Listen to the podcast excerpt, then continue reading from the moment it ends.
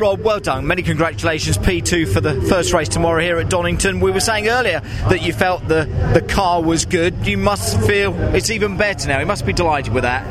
Uh, yeah, absolutely. Um, I put quite a lot of pressure on myself for that session and was making some horrific mistakes early on.